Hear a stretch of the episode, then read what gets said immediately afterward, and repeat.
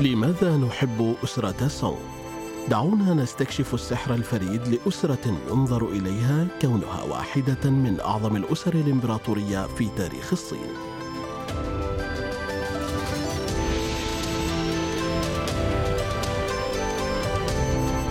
الحلقة الحادية عشرة الأيدي الماهرة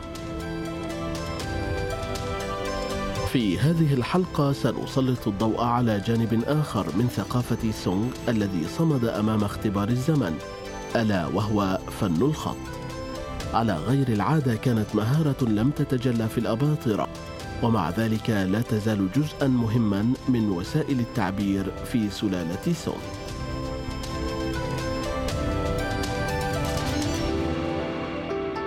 معكم أحمد شلش في هذه السلسلة الصوتية لماذا نحب أسرة سونغ التي تسلط الضوء على أحد أبرز المعالم في تاريخ الصين العريق.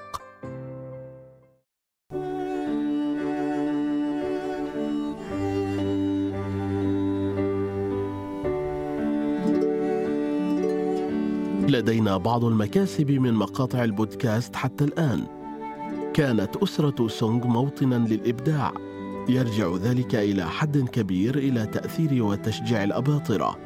ليس فقط شخصياتهم واهتماماتهم على سبيل المثال أنهم احبوا الشاي أو الفن بل بسبب إدارة شؤون الدولة والإصلاحات الإدارية أيضا. في كثير من الحالات نشأ الإبداع من عواقب غير مقصودة. في الحلقة السابقة علمنا أن الإمبراطور خويتسون على سبيل المثال كان من أشد المعجبين بالفن والرسم وقد شارك بنفسه في ذلك بالفعل. لكنه فعل ذلك على حساب قبضته على الأمن. كان تقريبا مكافئا للإمبراطور الروماني نيرون. بينما كان يعزف على الكمان عندما احترقت روما كان اهتمامه في مكان آخر عندما كان يجب أن يحمي مملكته. فضل أباطرة سونغ قضاء وقت ممتع بدلا من مواجهة حقيقة أنهم كانوا تحت تهديد البرابرة الجشعين.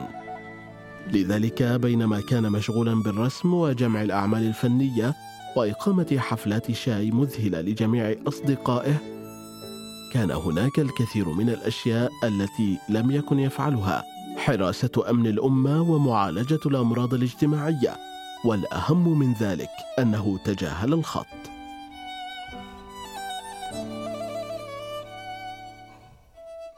اولا دعونا نوضح في أذهاننا أهمية الخط في المجتمع الصيني.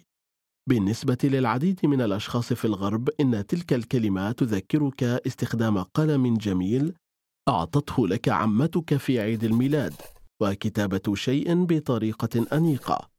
إنها مهارة تتلاشى بسرعة مع تطور أجهزة الكمبيوتر والهواتف الذكية والأجهزة اللوحية.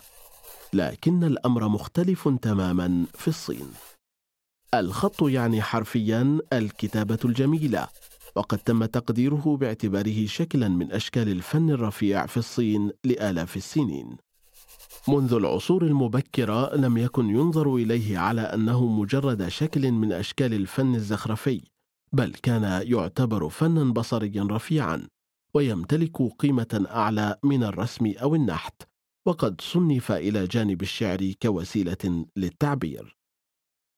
كانت الطريقة التي يكتب بها المرء لا تقل أهمية عما كتبه، لذلك لم يكن الأمر يتعلق فقط بمهارات الفرد، ولكن أيضا بالمواد التي استخدمها لتحقيق هدفه والأفكار التي يريد التعبير عنها.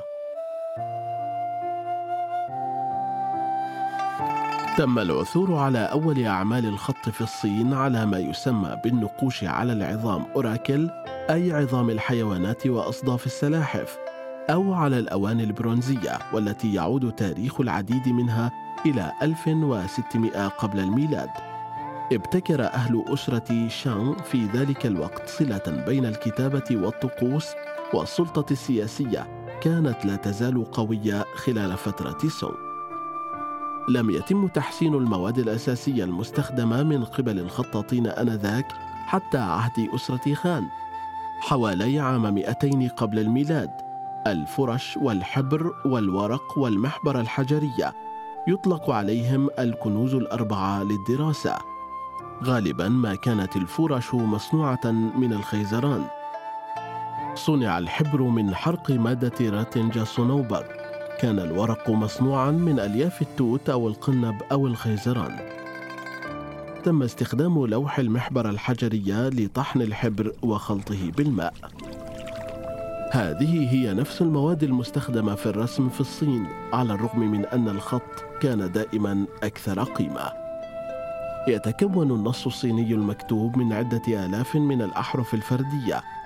يتكون كل منها من مجموعة ثابتة من الخطوط التي يجب تطبيقها بترتيب محدد. هذا يعني أن خبيرا حقيقيا في فن الخط الصيني يمكنه اتباع خطوات إنشاء كل حرف مع مراقبة الفروق الدقيقة مثل الحساسية والقوة والسرعة والعاطفة. على سبيل المثال كيف يمثل الخط صخرة تتساقط أسفل أحد التلال، أو كيف تستحضر الأنماط الرشيقة التموجات على سطح البركة والتي تركها وز سابح. إن قراءة الخط الصيني جيدا يعني تطوير علاقة شخصية وثيقة مع منشأ العمل الذي لا تراه أمامك.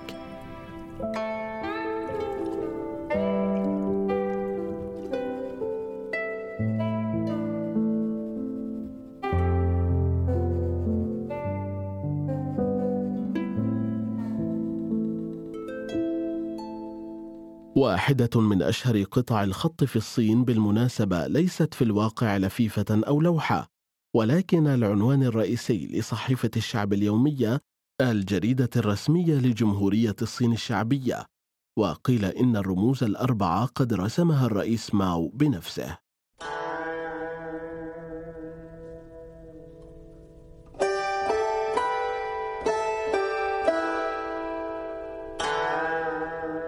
سعى الإمبراطور خويتسون في كثير من الأحيان للهروب من شؤون الدولة من خلال ملذات الفنون والآداب. لم يكن راعي الفنون فحسب، بل كان رساما جيدا وخطاطا بارعا أيضا. أراد في أعماله تصوير الأشياء كما هي بالفعل. يوصف خطه بأنه أنيق، وأصبح أسلوبه يعرف باسم الذهب الرفيع.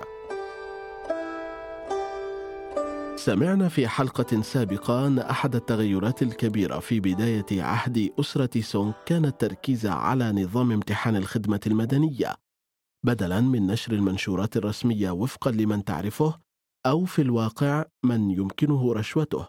فإذا كنت تريد وظيفة جيدة في عهد أسرة سونغ فعليك اجتياز امتحان. أصبح الخط أكثر أهمية من المهارات العسكرية والاستعداد لفنون الدفاع عن النفس. أضف إلى ذلك إعادة إحياء الكونفوشيوسية بتركيزها على التأمل والتساؤل والملاحظة والتعبير ولديك بذور ازدهار فن الخط بمساعدة فصول العلماء.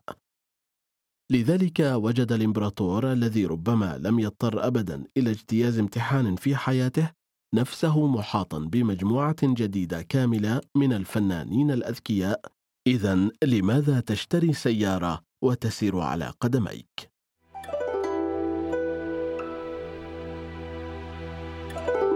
كان هناك أربعة خطاطين عظماء خلال عهد أسرة سونغ. اخترع كل من سوشي وخوان تين جيان ميفو وتساي تشيان أسلوبه الخاص. لقد ظهروا جميعا معا مؤخرا على مجموعة من الطوابع البريدية. سوشي لقد التقينا بالفعل تحت اسم سو دونغ بو شاعر الشاي. كان ينظر إليه دائما على أنه أفضل في الأدب والشعر مما كان عليه في الخط. كان يميل إلى السير في طريقه الخاص وترك الروح تحركه. كان يلعب وفقا لقواعده الخاصة. غالبا ما كان هو وخوان تينجيان يتشاجران بطريقة خفيفة القلب وينتقدان عمل بعضهما البعض بشكل هزلي. قد يكون سو لخوان خطك مليء بالحيوية لكنه مثل جلد الثعبان المتدلي من فوق شجرة ويمد ساقيه وقدميه. كان أخوان يحمي نفسه بقوله لا أجرؤ على الافتراء عليك. لكن خطك مسطح وبدين مثل ضفدع قابع تحت حجر. في هذه الأثناء كان ميفو يعتبر على نطاق واسع أفضل خطاط في عهد أسرة سونغ. تخصص في تقنية الذراع المعلقة حيث كان يمسك الفرشاة وذراعه بالكامل معلقة في الهواء. يجب ألا يستقر الكوع ولا الرسغ أو اليد على المكتب. كان تساي شيان سياسيا وباحثا وخبير الشاي الذي تحدثنا عنه في الحلقة السابقة. كان معروفا بالصراحة في كلامه لكنه فياض المشاعر في خطه. أضف إلى هؤلاء يويفي الذي يزعم أنه اخترع القتال بالنية وهي تقنية قتالية كان من المتوقع أن يتحكم فيها العقل في أوضاع الجسم. كان يويفي قائدا عسكريا عظيما وخطاطا وشاعرا خلال عهد أسرة سونغ الجنوبية يعتبر بطلا قوميا في الصين.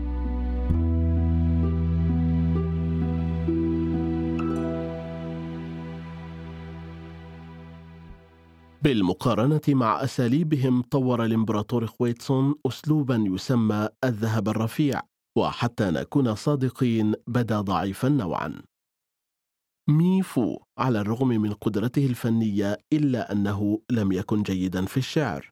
قال أحد النقاد الوقحين إن شعره كان كافيا لطرد الجراد.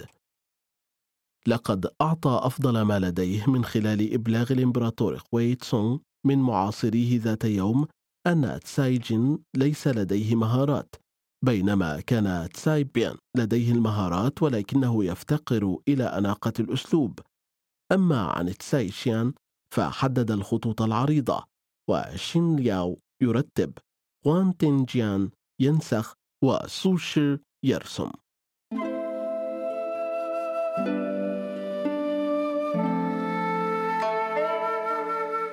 هناك حقيقة غير مجدية لإبهار أصدقائك. كان ميفو أيضا مصابا برهاب الدماغ. مما يعني أنه كان خائفا من أنه سيصاب بالفيروسات. لذلك كان يغسل يديه مرارا وتكرارا حتى أنه اشترى نعشا وكان يجلس فيه منتظرا الموت ويقرأ الوثائق الرسمية. كان هناك عامل آخر في عهد أسرة سونغ كان له تأثير كبير على أنماط الخط. في العصور السابقة وهو استخدام الخطاطين مكاتب منخفضة وطاولات شاي. والذين جلسوا على الأرض كان عليهم أن يرفعوا ذراعهم وكوعهم ومعصمهم من أجل الكتابة. في عهد أسرة سونغ أصبح ارتفاع المكتب أعلى حتى يتمكن الناس من الكتابة وهم أكثر راحة أحبت أسرة سونغ الرفاهية. لكن هذا يعني أنهم أصبحوا كسالى أيضا حيث أراحوا مرفقيهم على المكتب مما غير مظهر الرموز التي كانوا يكتبونها. ويقول البعض إنه جعل عملهم أقل جاذبية. بغض النظر عن صفاتهم الجمالية إلا أن هناك شيء واحد مؤكد أن الحب المعاصر ضمن أن الأشياء الفنية تعمق فهمنا لأهل سونغ وللزمان آنذاك.